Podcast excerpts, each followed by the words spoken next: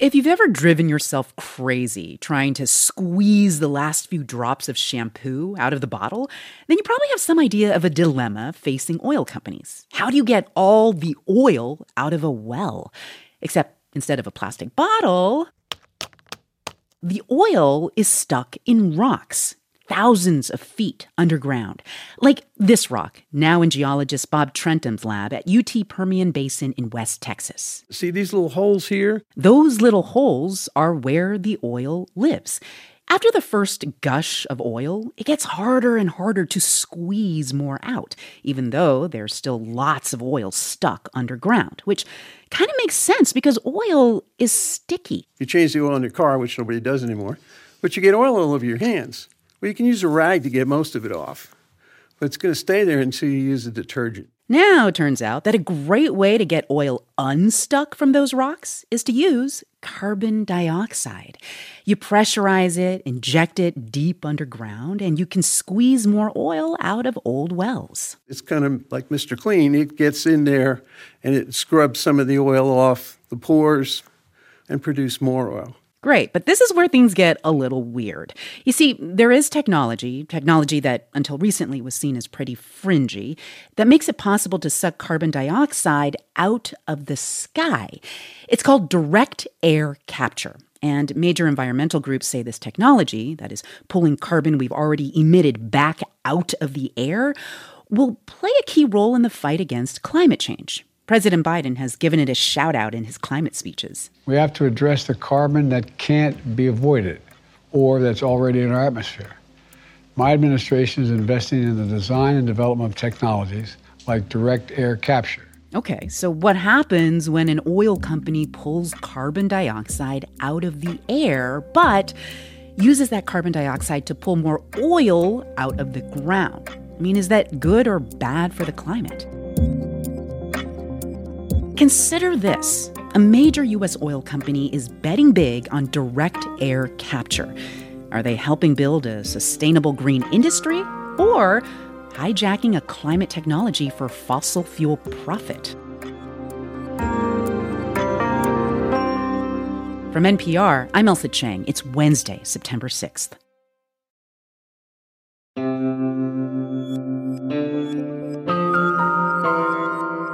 It's Consider This from NPR. Picture it giant machines sucking carbon dioxide out of the air to fight climate change. I mean, this sounds like the stuff of sci fi, but it's poised to become reality with billions of dollars of support from the US government. And as we mentioned, a key player in this growing industry is a US oil company. NPR's Camila Domonoske reports on new technology and old tensions. Earlier this year, on a windy, bare patch of red dirt near Notrees, Texas, a celebration kicked off. In a big white tent, there were sliders to eat, a stage, a robot dog, for some reason. What's, what is the robot dog doing? I never got an answer to that. This was a groundbreaking for Stratos, a billion dollar plant to pull carbon dioxide out of the sky. Major climate groups say this technology will be essential to the fight against climate change. But this party was not thrown by climate activists, but by an oil company. Let's back up. We've spent more than a century filling the atmosphere with huge quantities of carbon dioxide, changing the climate of the entire planet. Most of that carbon came from burning fossil fuels. So the idea that we could just build machines to pull that carbon back out? It, it sounded almost too good to be true, uh, to be honest. Richard Jackson is a top executive at Occidental Petroleum, or Oxy for short, a big American oil company. Several years ago, they started seriously considering this technology called direct air capture. This is about clawing back carbon already in the air. Take a deep breath. You just inhaled a lot of nitrogen, some oxygen, and a tiny bit of carbon dioxide. These plants to suck out that carbon, they can be built anywhere. You know, we drew drew a circle on the board and put a dot on it and said, "Okay, really is that you know, is that plant going to make a difference?" The circle was the earth. The dot, a direct air capture plant, a big industrial facility extracting that carbon from the sky so it can be used or stored instead of fueling climate change. Jackson was skeptical at first. I guess we, we got comfortable. Comfortable enough to start planning billion dollar projects. This technology is key to Oxy's unusual plan to stop contributing to climate change while still making oil. Oxy started partnering with a company called Carbon Engineering. In 2018, NPR took a tour of its industrial facility in rainy British Columbia. These are the sounds of huge fans moving air while flowing liquids absorb carbon dioxide. So you can actually hear, kind of sounds like a waterfall. Jenny McCahill, a chemist and engineer, was leading that tour. She explained the chemical reactions, why they need high heat, and ultimately how. Right now, we are capturing uh, CO2 from the atmosphere. This is doable, but it takes a ton of energy. That means even more emissions you have to capture along the way, and it means this process is expensive. So expensive that just a few years ago, it was an open question whether anybody would ever pay to do this at a huge scale. That is not a question anymore. McCahill, who led that tour back in British Columbia, she was also at that party in dusty, gusty Notrees, Texas. It was Oxy's party and a long awaited dream come true for her. We are at the groundbreaking for the direct air capture plant uh, that we're building out here in uh, Texas. Occidental Petroleum is now buying carbon engineering, and it plans to build a lot of these plants. The first one is designed to capture half a million metric tons of CO2 per year. And in one sense, that's nothing. The world will have released that much carbon by the time you're finished listening to this radio piece. In another sense, it's huge, a hundred times bigger than anyone's built before. It's really exciting to actually be able to see this all come together and the enthusiasm that's in the room. Or in the tent, rather. Outside, there wasn't much to see yet a brand new road and a couple of excavators. The earth has uh, been moved and groundworks um, are being prepared.